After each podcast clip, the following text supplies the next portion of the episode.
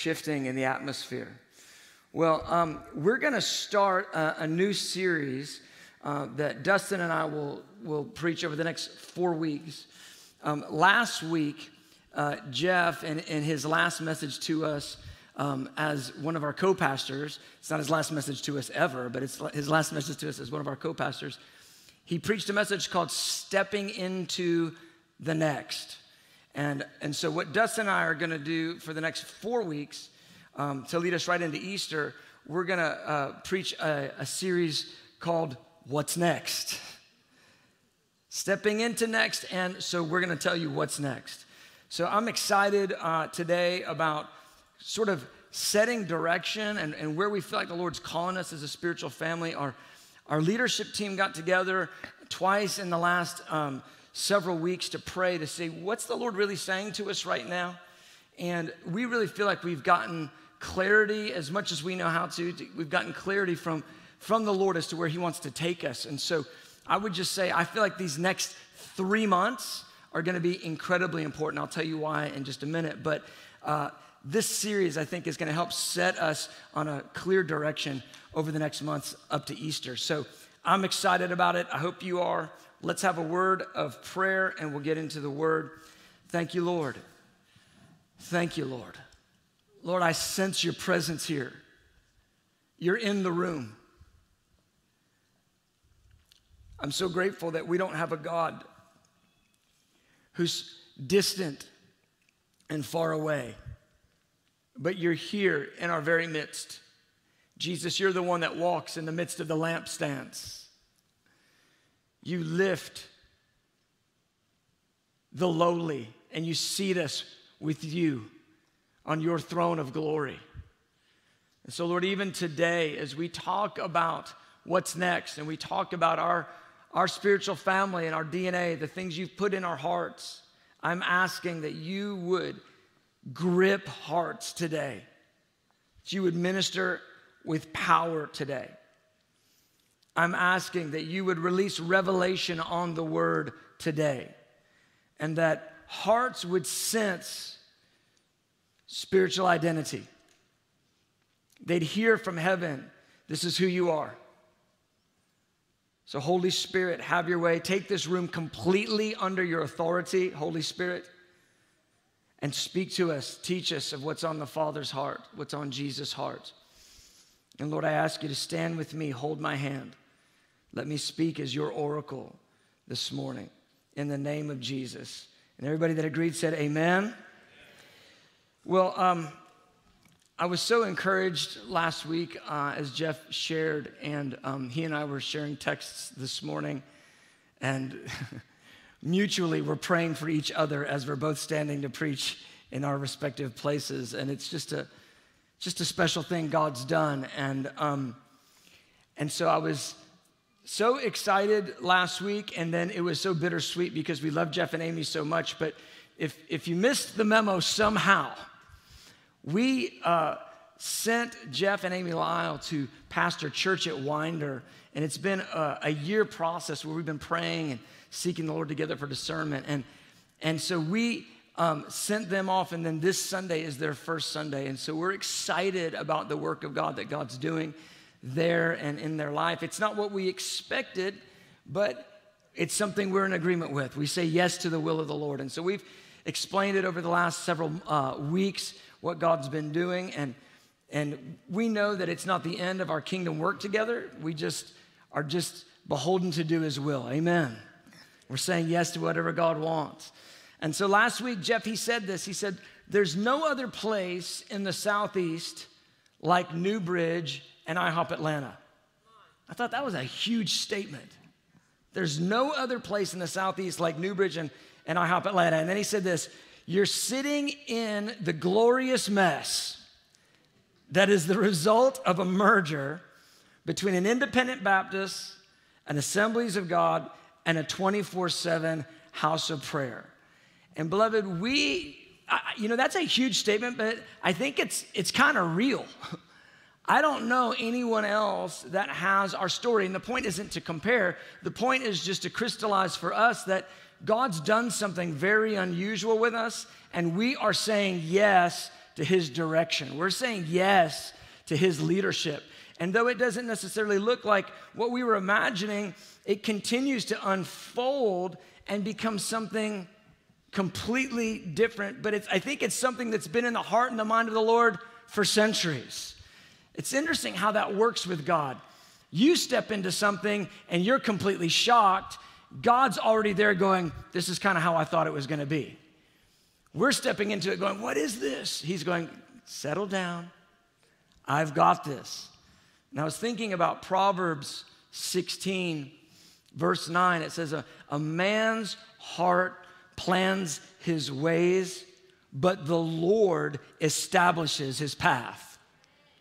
And, and I was thinking about even my own journey. I, I, remember when I got saved like 32 years ago, and within weeks of getting born again, I knew I was called into the ministry. Now, at that time, I had no picture what it was I would be doing in ministry. I just knew that I was called. And so here I am 32 years later going, this is nothing like what I ever anticipated. In fact, five years ago compared to where we were then and where we are now. This is nothing like what I ever anticipated. And I found this is like what I preached a couple weeks ago God's ways are not our ways, His thoughts are not our thoughts. This is what He does. He leads us in the best way that's not how we would plan. And so, you know, in this whole merger, our key prayer has been this God, make of us whatever you want. Make of us whatever's in your heart. Whatever you want to do, that's what we want to do.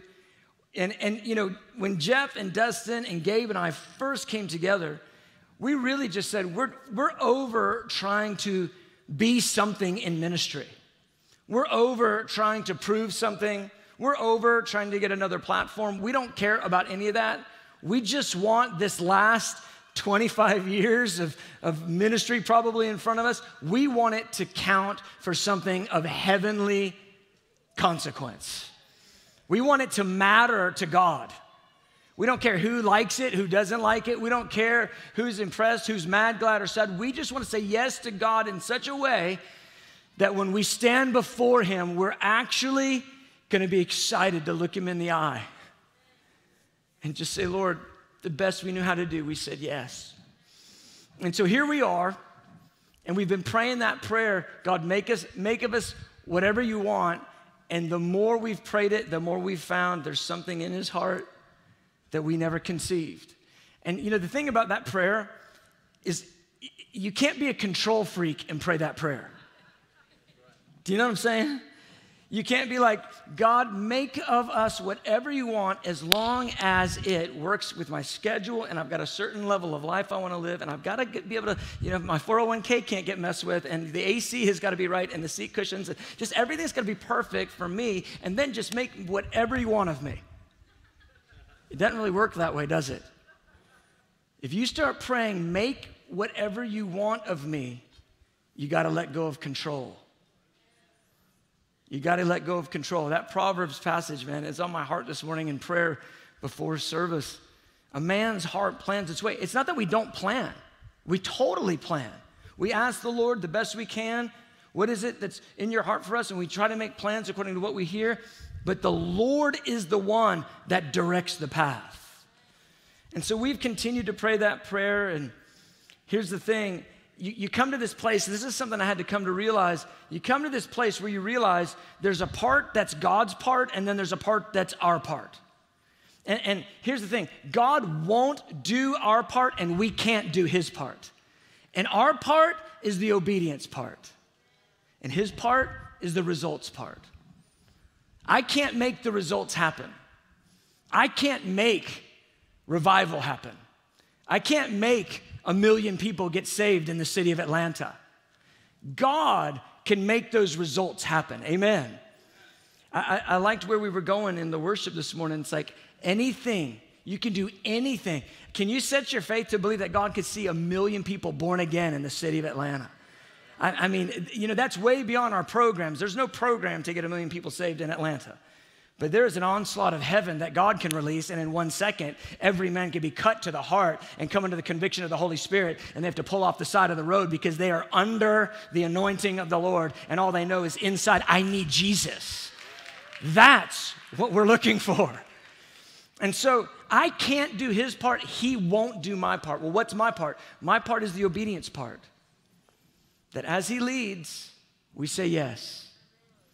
As he directs, we try to step in the grace of God as He invites us to stuff that's way different, way beyond anything we've dreamt. We just, in the grace of God, we ask for courage and we go, uh, okay, yes, Lord.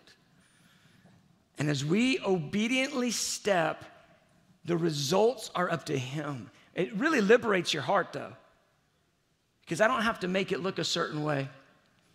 All I got to do is obey lovingly obey and love others on the way, and God will bring the results. Can I get an amen?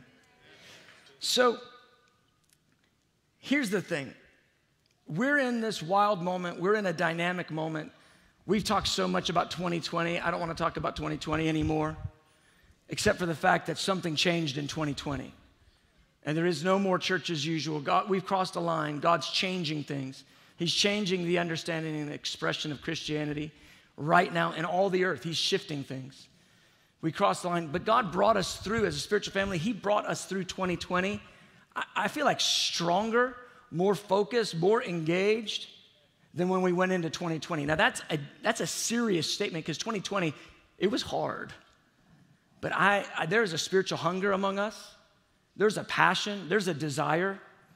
I see a, a, a, an intimacy with God. I see a relational connectedness among our spiritual family, one with another, and, and a desire to go deep with each other and with the Lord.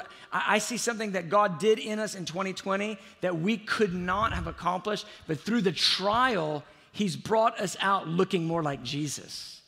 And I am blessed. I know there's a lot more, but I'm so grateful for how He's brought us through 2020.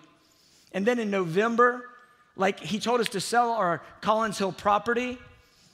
And in one week, we had a full price contract on that building, an impossibility.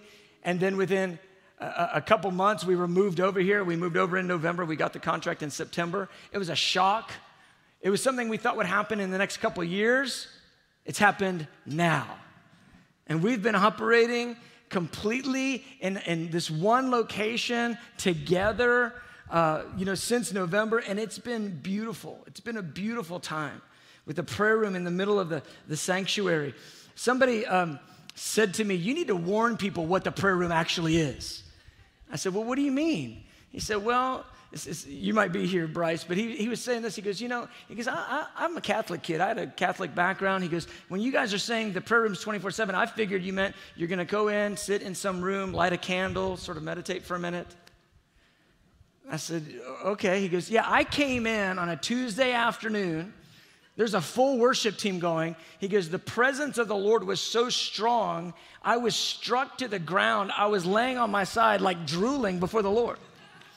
He goes, you need a warning about what God is doing in the prayer room.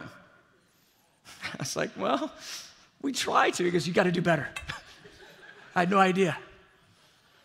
Now, you're not going to get struck to the, don't, that's scary for some people. Some are like, oh, dear God, I'll never be coming to the prayer room now. But his point was that the presence of God was so rich here during a Tuesday afternoon random time. And that's who we are. We, we operate as a people from the place of intimacy with Jesus expressed through 24 hour worship and prayer. We're, we're centered around his presence as a spiritual family. That's who we are, that's how we live. And, so, right here in this room, many times there's a full worship team like what we had this morning. Many times it's just one person. We're constantly offering incense to the Lord. And, and so, that's, that's where we are. Now, like I said, over the next three months, we're going to unpack a lot more of what's next for us. We're going to unpack a lot more of our spiritual DNA. We want to give clarity and focus to who we are, where we're going, what God's spoken, and, and where we believe God's inviting us. And so it's to be an important three months. I will, I'm to make a big statement. The next three months have the potential to set the direction of who we are and where we're going for the next 10 years. Okay? That's a big statement, but I don't, it's not an understatement. I'm, I'm, I'm pretty convinced this is the moment we're in. We talked about how we're in a moment of alignment, a moment of acceleration, and how God's been doing things that, again, we never saw coming. Well, here we are, and we are in this dynamic moment. So I wanna, I wanna encourage you don't miss over the next three months. And if you have to be out on a Sunday, make sure you go and pick up the live stream because we're gonna be building in messaging, we're gonna be building details about our DNA and who we are as a family and where we feel like God's taken us. And with that, I've got an amazing announcement. And some of you guys know that this is coming because we have asked so many people and, and gotten so much input. But I, I want to just be really clear on, on where this is. This is super exciting. So, IHOP Atlanta is, a, is the name that we planted the 24 7 House of Prayer with. We planted that um, in, in 2004. Of course, New Bridge is four years old, uh, and it's the, the name of the merged church. And so when we came together three years ago, we didn't have a, a new name for the merged reality. We just started calling it IHOP New Bridge or New Bridge IHOP. And then some people affectionately started calling it New Hop, iBridge, and all this stuff. And then it got weird. And then it got old. And you know, you go different places and they go, okay, we want to announce who you are. So, so who are you? That's, and they ask me, so who are you? I go, well, I'm the director of IHOP Atlanta, and I'm uh, one of the co-pastors of New Bridge Church. And, and, they go, well, what about the One Race? I go, oh, I'm one of the founders of One Race. And, and they go, so what do we say you are? I go, uh, just call me Billy. and so literally, you know, it just, it, it's, it's, it's been great because we didn't want anybody to feel like they were losing. We wanted everybody to feel like their identity is still who we are. And now, three years into the process, uh, I just want to announce to you we're getting ready to change the name. We're going to come together under one name, a brand new name that speaks of our merged identity. And so, April 18th, mark your calendar. There's a big reveal coming. April, everybody say April 18th. April 18th. There's a big reveal coming, and we will be revealing our new name. Now, I already know, I'm looking out here, and there's about 50 or more of you guys that know where that is. Just be cool. Because you know we've had we've had focus groups, we've had all sorts of input and asked people you know to contribute and share from their hearts and and so if you already know where this is going, just be cool. Don't don't don't put that out on your Facebook. I already know. Praise God. like that's not that's not going to help us. We want a bit, we want a big reveal on April 18th. So we'll reveal the name on April 18th, and then uh, May 16th. Pray for us. May 16th. One month after that, we're targeting May 16th to have the signage, the website, and everything lined up. So it's all it all comes live, and everybody that comes on May 16th, you're going to get some new gear. Praise God. The church isn't called New Gear, but we'll get some new gear on that day. So mark your calendars. Like I said, the next three months are going to be they're going to be fun. So today, here's what I want to do. I want to take the rest of our time and I want to talk about one of the probably the central most um, attribute, the, the singular thing that over the last three years, when we've talked to people who want to be a part of this spiritual family, they want to come and, and be a part of IHOP Newbridge, uh, there's this one singular distinction about almost everybody that, that finds themselves here. And we've talked to people, uh, in fact, in every single one of our guest receptions, like what we'll have today, we literally have this conversation where people describe something in their own heart, and it, it is this unifying identity that virtually everyone carries. Now, what I realize is that I'm gonna say it a few different ways, And so for you, it might, you might say, well, I, I don't really resonate with that component, but just listen to this whole package because there's this unique thing that I feel like God is doing in the hearts of so many right now. And in our spiritual family, that seems to be who He's drawing. It transcends age, it transcends male or female, it, it transcends culture, uh, it, it transcends religious background. What we found is that there's something unique to virtually everybody in this room right now, everybody's connecting to us online, there's something unique to you that is uh, on the inside of you. And it doesn't matter if you've been saved a long time or if you've been just brand new, or maybe you're not even, maybe you wouldn't even call yourself a Christian today, but you're here. You, you actually are carrying this, this unique piece. And so for some, I would say it's this thing that they can't quite put their finger on. It's, it's a curiosity. It's on the inside. You're going, there's something inside of me. I, I'm, I'm, I don't know exactly how to put my mind around it, but I, I, I, am discontent in some way and, and, and I'm looking for something. Some, some people, it's a complete curiosity. Like, I mean, uh, we've seen where unsaved people or newly saved people will show up in, in here and they, they go, I don't know, I, I just wanted to come because I heard something was happening and I just, I just wanted to see what that was. There's this curiosity. For some, it's a longing. There's a, it's, it, it's not, it's beyond curiosity. There's a desire. There's a, a more than a feeling, there is a desire, a, a deep desire. For some, I would say it's way beyond desire. It's like an ache or a gnawing. It's on the inside. It's down in the cavern in there. It's in that room uh, in your, in your soul that you know when you reference that place, that place of deep longing, man, you know, when you touch that spot, things start getting a little bit messy. And wherever you are on that spectrum, we, we realize that that's what draws people here. And, and I'll just give it one singular term you're, you're spiritually discontent. You want more. You're hungry for God. And, and, and some people feel even like, they feel like they're, they're even guilty. They feel guilty about being discontent because they're so grateful for everything God's done. They look at their lives, they go, I've been blessed, I've been taken care of, God has seen me through so many good things. And yet on the inside, you want more.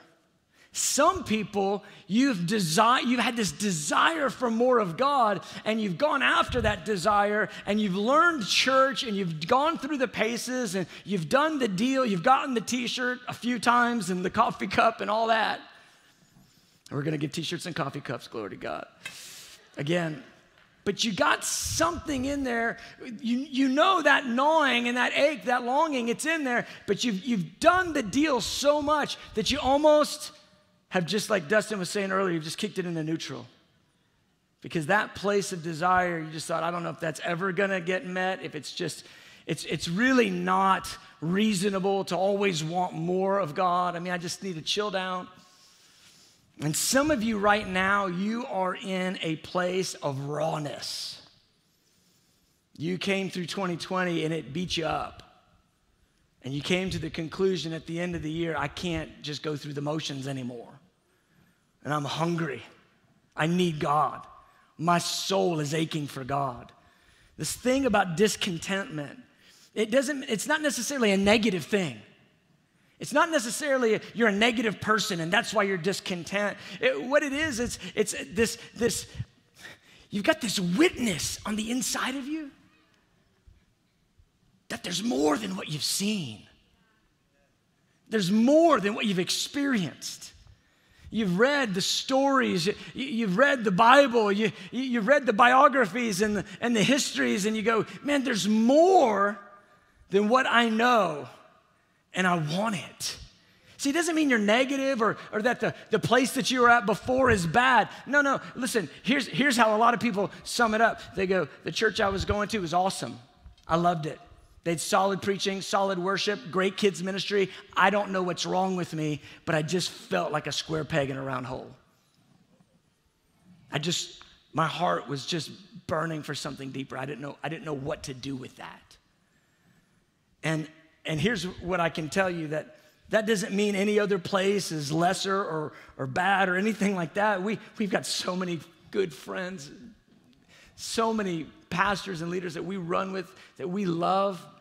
Um, it's just that we seem to draw, well, we seem to draw the ones whose hearts are burning for something sometimes they can't even, desi- they can't even describe.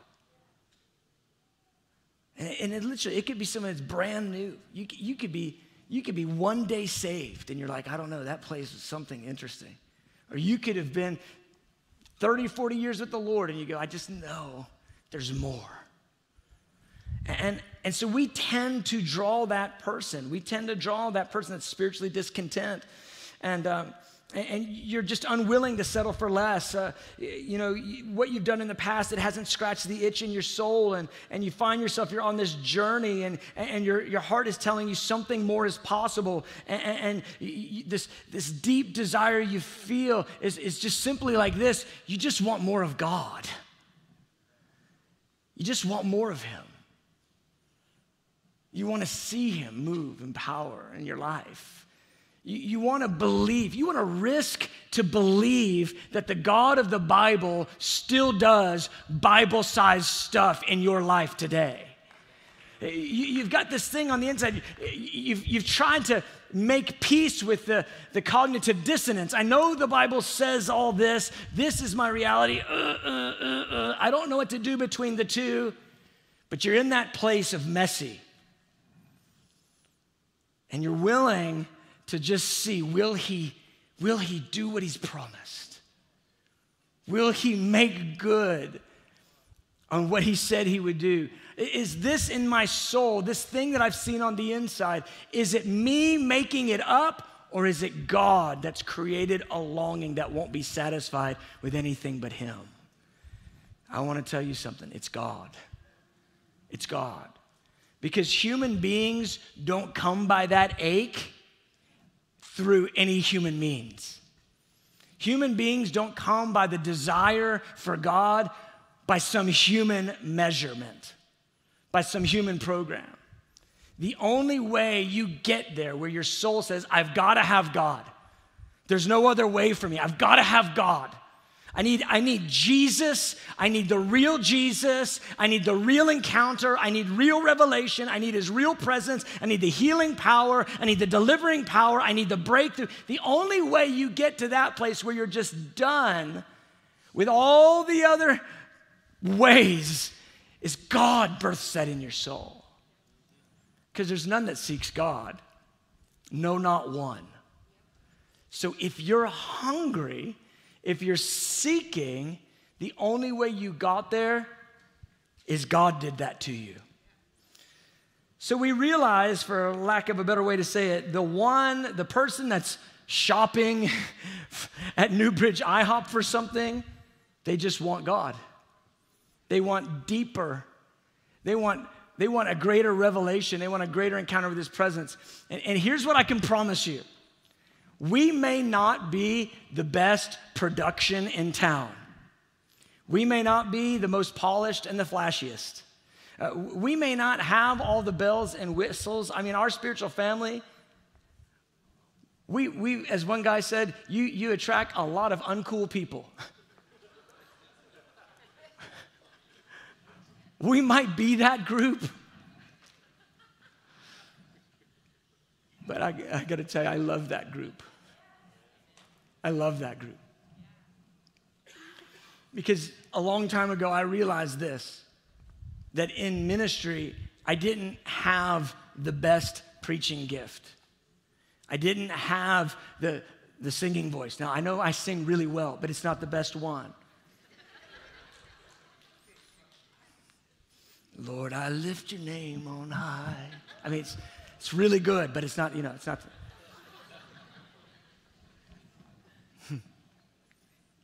And I know that I, I couldn't produce programs and polish and, and do things in a way that just wowed everybody. There's always somebody smarter, funnier, sharper, better. But I realized that there's something that I could be without, and it didn't take any giftedness.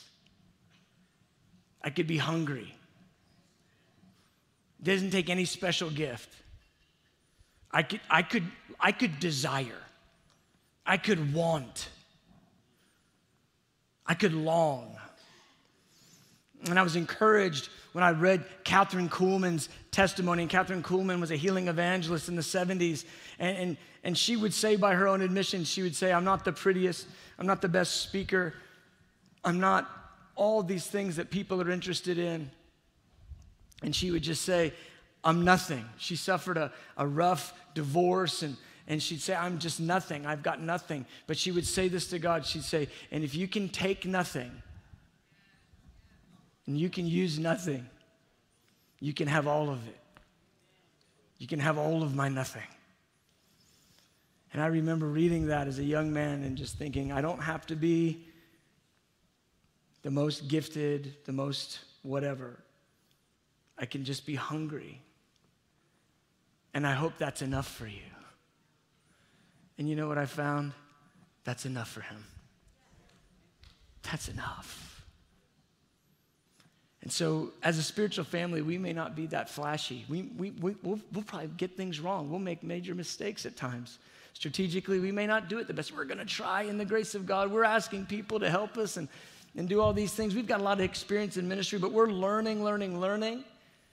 But as a people, the thing that I think that unites us the most is we carry a deep desire for more.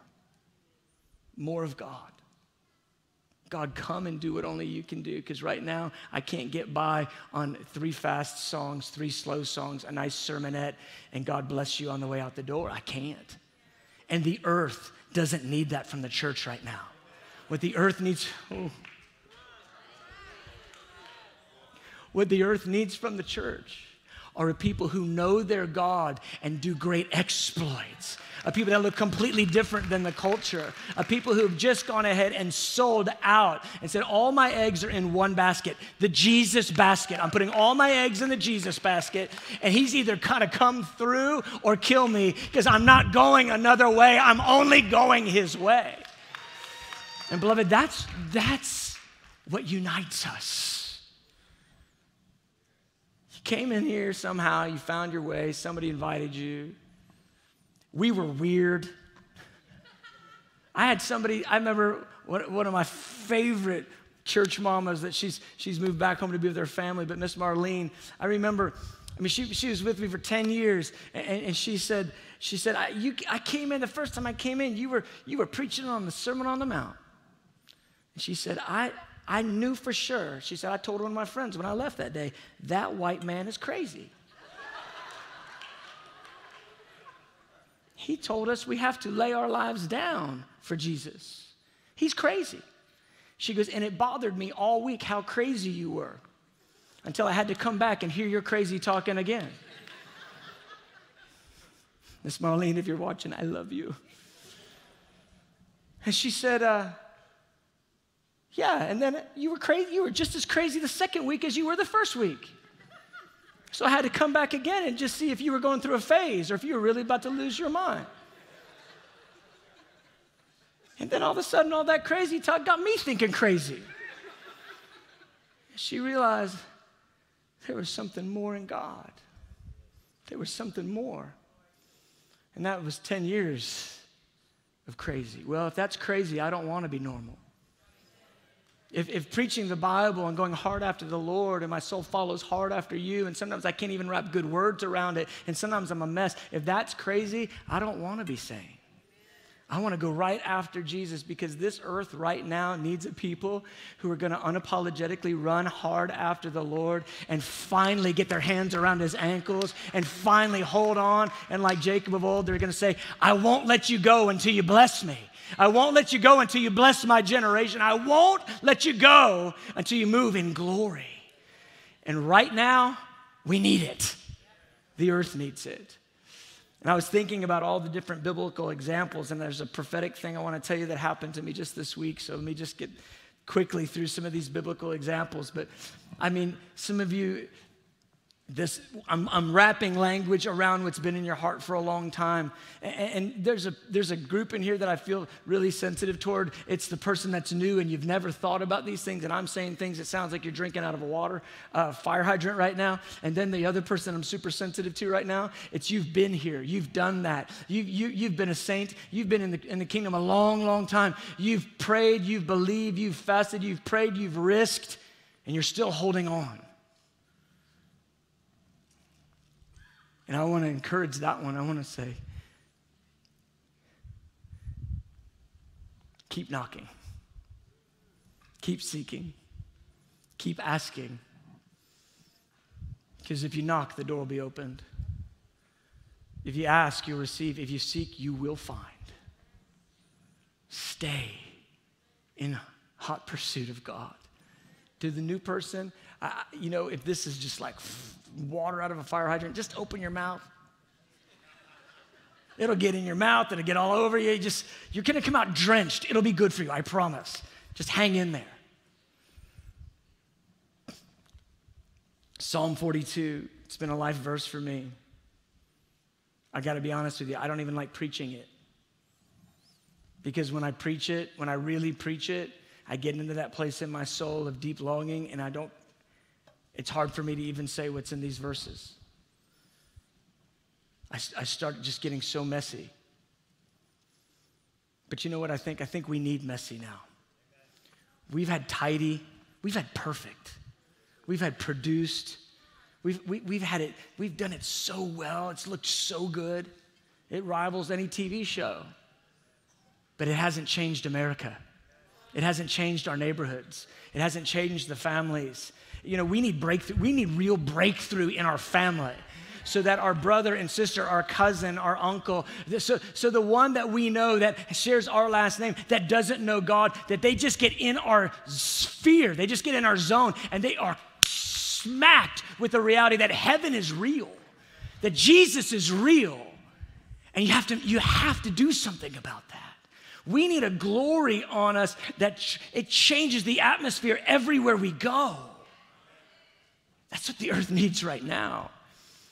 David, he says, Psalm 42, he says, As the deer pants for the water of brooks, so pants my soul for you, O God.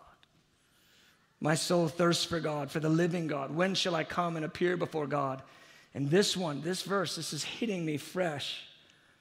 My tears have been my food day and night, while they continually say to me, Where is your God? If there is a banner over the church in America right now, it's where is your God?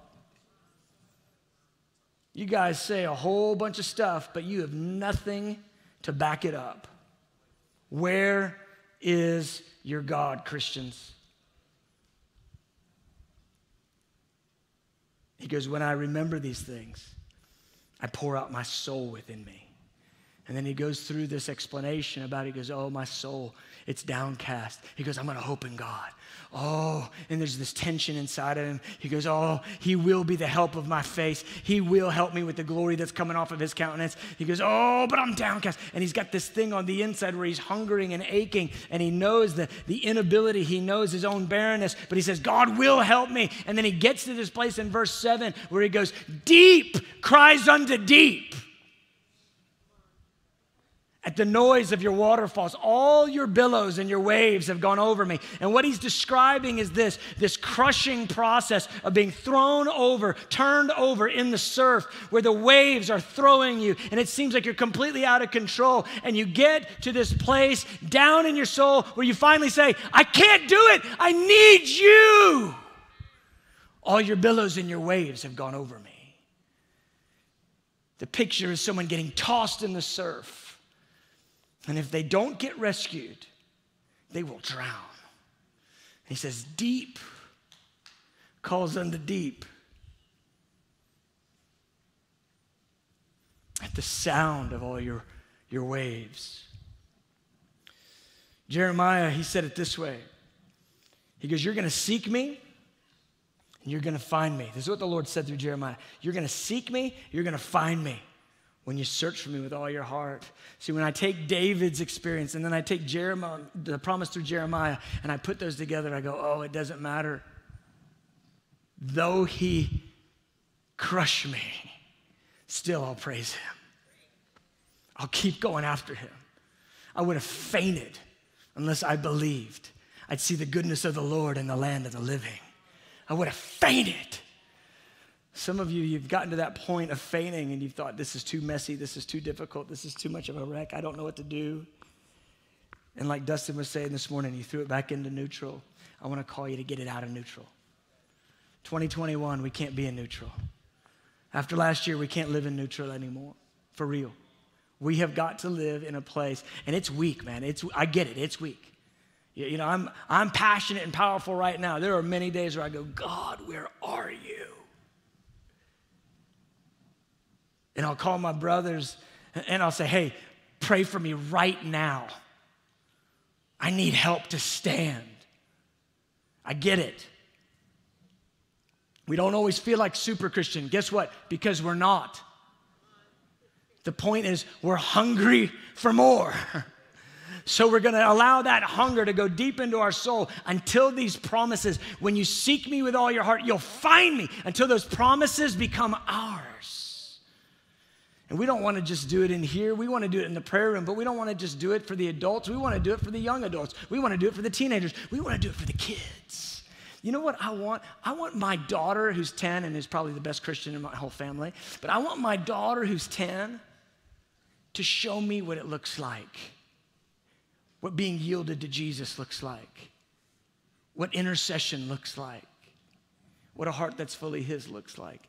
Not because I put some legalistic rules on her, but because I, I showed her what a passionate desire for Jesus can be, and she picks it up at 10. So by the time she's 20, it's a multiplied 10 years. And by the time she's 30, it's, it's a double portion. By the time she's 40, if the Lord tarries 50, that she has stepped into something in the kingdom that's far grander than anything I ever touched. As the deer pants, my soul longs. I was thinking about Paul, Philippians 3, verse 12. He said this. Now get this Paul is in a Roman prison. Paul's at the end of his life. He, he's, he's done all these amazing things.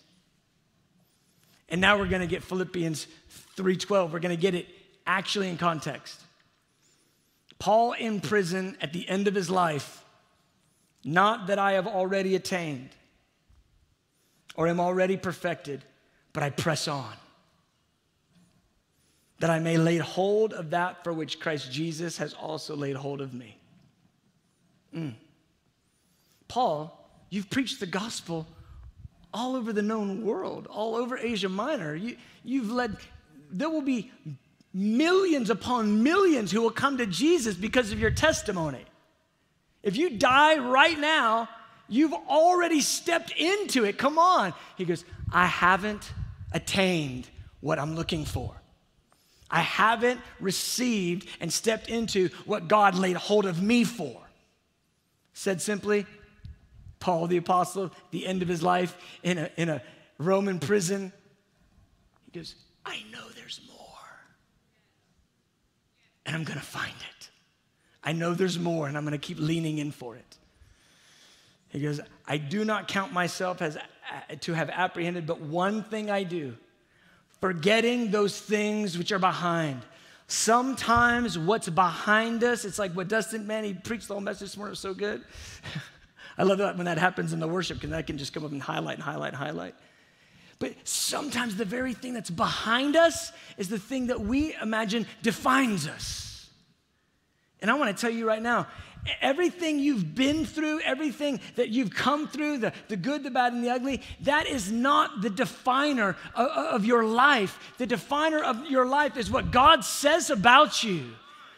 God, God says something more dynamic about you than every one of your failures every one of your shortcomings and even the victories you've had. One of the most poisonous things is if we get a little level one breakthrough and then we imagine that that's the pinnacle of everything that God has for us.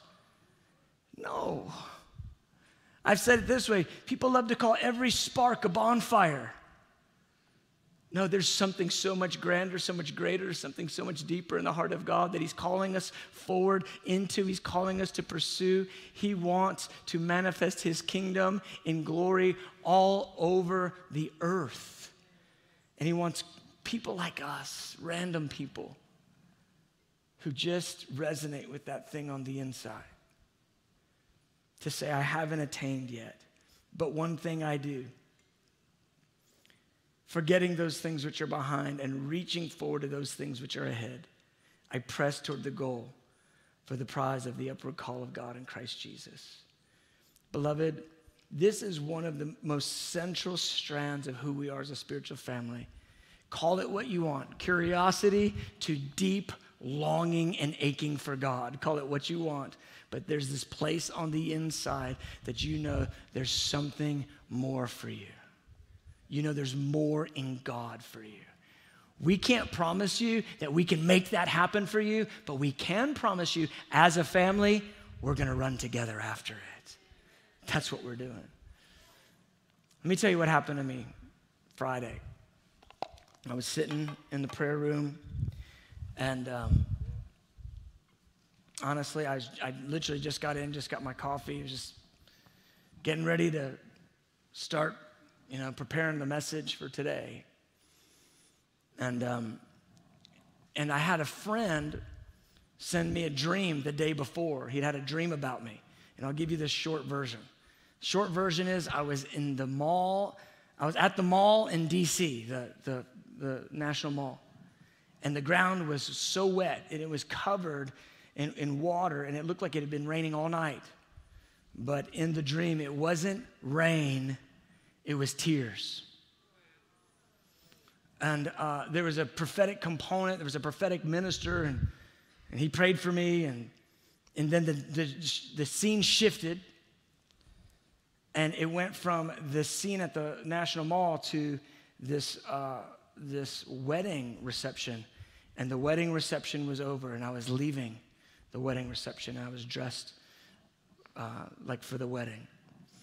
And so, um, one of our prophetic ministers, one of our leaders, is, the Lord has just so dramatically gifted him with being able to interpret dreams. I sent the dream to him, not thinking much of it. It, it, it was a good dream. It just, I thought tears all over them all. That's intense. Well, I just sent it to him. And then later that day, my good friend Corey Russell, he's got a new book that's coming out. It's called The Gift of Tears. And he sent me the book. He said, Hey, just spontaneously, said, Hey, would you read this book? And I said, Sure. He goes, Just give me any feedback you want. And well, I, I hadn't even read the dream yet. I'm reading the book uh, that night. It's Thursday night, reading the book. And then I go, Oh, wait, there was that dream. What was it? And then I read the dream about tears covering the, the mall. Well, I'm not going to get into the details of the interpretation of the dream, but the next morning I come in, sit in the prayer room, getting ready to prepare for the message and I read, St- Stephen uh, sends me the, the, the details of the dream. I read it. And when I read it, it, it hits me so hard. I go from no feeling, I'm not like blowing up in the prayer room, I'm just sort of sitting there drinking my coffee, trying to wake up, to within one second, I'm, I'm crying, like a heavy cry, like uncontrollable heavy cry and the thing gets stronger and stronger and stronger. I, I, you know, scramble for the tissues. I'm like a mess in the corner. The children come in to sing because they do this set at around 10 o'clock on Fridays. They start singing, Abba, I belong to you. And when they sing that, it just deepens and strengthens and deepens till I literally have to get up out of the prayer room. I go run to my office, and by the time I hit my office, I am wailing. I am wailing an ugly, ugly cry. I've been gripped with the spirit of travail. That's what that is. And while I'm wailing in my office, it's so strong on me. I start seeing our nation and our sin and I'm crying out to God to have mercy. And I start seeing our spiritual family and so many of you, and I'm crying out for God to break through in your lives. And then I start seeing our leadership team, and, and I'm crying out to God, God, to break through in our leaders and to break through in our region. And I'm crying out for the million soul harvest that He wants to give to Atlanta. And I'm just wailing and wailing and wailing, and it will not stop. You know, when you do an ugly cry, like a five minute ugly cry, I mean, you feel like you, take, you need to take a nap afterwards, right? This was like 35 minutes. I, I mean, it was full on hammer down. Ah! Some of you have no grip for what I'm talking about. It's okay, it's in the Bible. Jesus, with loud cries and vehement tears, presented himself to the one who is able to save him. Hebrews, the writer of Hebrews tells us that. And so here I was in the throes of a spiritual gripping that I had no, there was no ramp for it. It hit me like that. And uh, I realized that what God was doing to me on Friday, He was setting the table for what I think He wants to do many, many times in the days ahead. And then yesterday, I went ahead and read the rest of Corey's book, and, and uh, he references this thing called the weeping room, where Jesus takes his closest friends. And he takes them into this place of the depths of his heart. And he begins to unveil himself to them and his desires to be released. And there's this, he talks about how there's this place on the other side of words where you can't even form the phrases, they won't do enough, and all you can do is weep. And what I realized this morning, I was telling Dustin, I said, I don't know how to get these two things together because I'm supposed to set the course for where we're going. And I had this crazy encounter with the Lord on Friday. And then I realized, oh, that's where we're going. We're going to this place where He wants to invite us into His heart. He wants to take that curiosity all the way to that gnawing ache that you have on the inside, and He wants to take you into His heart in a deep way. And for many of you, He wants to take you right, into the weeping room. In fact, I realized this morning some of you are already there. That right now, when you seek the Lord, you get to this place, and all of a sudden, that place of intimacy, the expression that comes out of you is tears. There's this place of, of bliss and pain, this place of connection and longing, and there's no words for it. And you try to explain it to your friends, and you feel like a fool because you can't say it the way you want to say it. And all you can do is cry. And I realize that what God, what He desires to do in us as a spiritual family, is He wants to take us into the deep places of His heart and introduce us to himself as the weeping God. Shortest verse in the Bible. You already know it. You already know it. What is it? Jesus wept. But you know what the thing is? We don't really realize that Jesus wept was in response to something that came out of Mary. It was in response to a cry that came out of Mary. And let me just ask you something. What is it that makes whew, what is it that makes the eternal, uncreated God weep? That makes, it says he groaned within himself. And I'm just telling you, he's inviting his church, his friends into an intimacy with him right now that's gonna cause him to groan and to weep. And I'm telling you, from that place of weeping and groaning, there is a resurrection power that he wants to release. Everybody wants Lazarus raised from the dead. Who wants to weep with Jesus? And right now, guys, let's just be real. When we're talking about revival, we're talking about Lazarus getting up from the ground. Because everything in this society, everything in the culture is completely beating against a complete heaven takeover. But I want to tell you something there is a God that still does resurrections. There's a God who has a power that transcends every human power. And he's inviting people right now to meet him in that place of longing, hunger, and desire. He's inviting people to meet him in the weeping room. He's inviting a people who will say yes to Him to go all the way, even if it's messy. Listen, for some of you, I know messy sounds scary. Messy's messy. But if, if tidy would have gotten us there, we would have already been there. We've had tidy already. What we need is something transcendent. We, we've had neat and produced and processed already. What we need is heaven. We need Pentecost, where some marveled, some were amazed, and some mocked. Sometimes we just need an inbreaking of God where we don't care what it looks like. We just say, let the chips fall where they may.